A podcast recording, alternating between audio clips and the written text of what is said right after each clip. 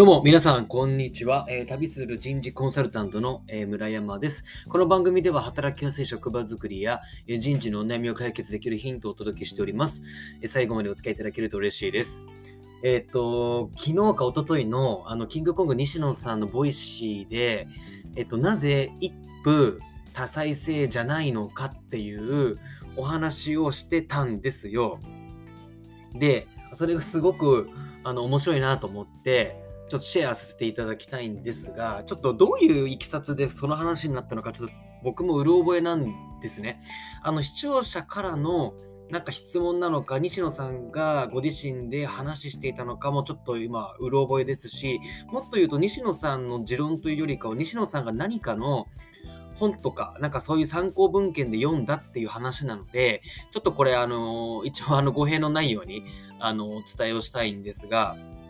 あ語弊のないようにというか、西野さんのの確か持論ではないっていう前提の上でお伝えをしたいんですけど、えっと、まず、えっと、日本って一夫一妻制ですよね。で、一夫多妻制、なんでそう一夫多妻制じゃないのかっていうと、あのーなんだっけな。要はお、えっと、男が複数人の女性と関係を持つ、要はこう浮気防止っていう意味ではないらしいんですよ。えっと、そういう意味ではなくて、一夫多妻制にしてしまうと逆にあの売れ残っちゃう男がいっぱい出てきてしまうと。要はモテる男ばっかりに集中しちゃっていろんな女性が集中しちゃって売れ残りの男がいっぱい出てきてしまうそうするとそうするとですよ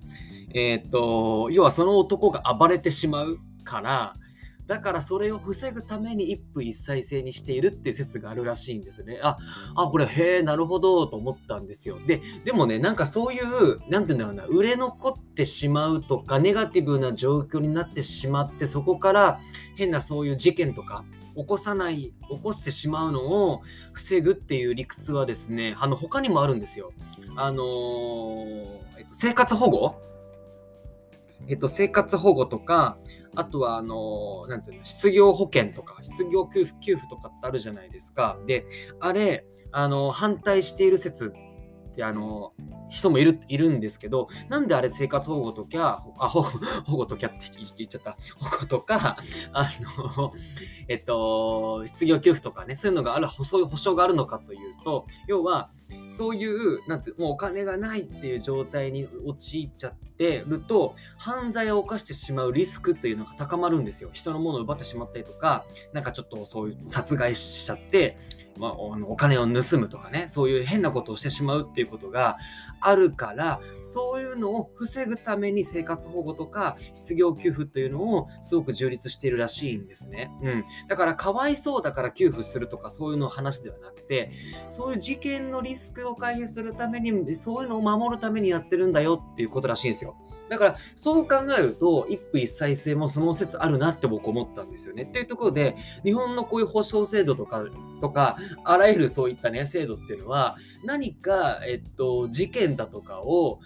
起こさない、防ぐっていう、そういうなんかネガティブな状況に陥った人間が何をしでしでかすかわからないから、そういう保障とか制度というものを設けてるんだよっていうのをいうのをね、あの、かんえーまあ、そういうことだろうなと思った今日この頃でしたということです。はい。で、あの、皆さんはどう思いますでしょうか？はい。ではですね、今日も、えー素敵な日をお過ごしいただければと思います。ではまた。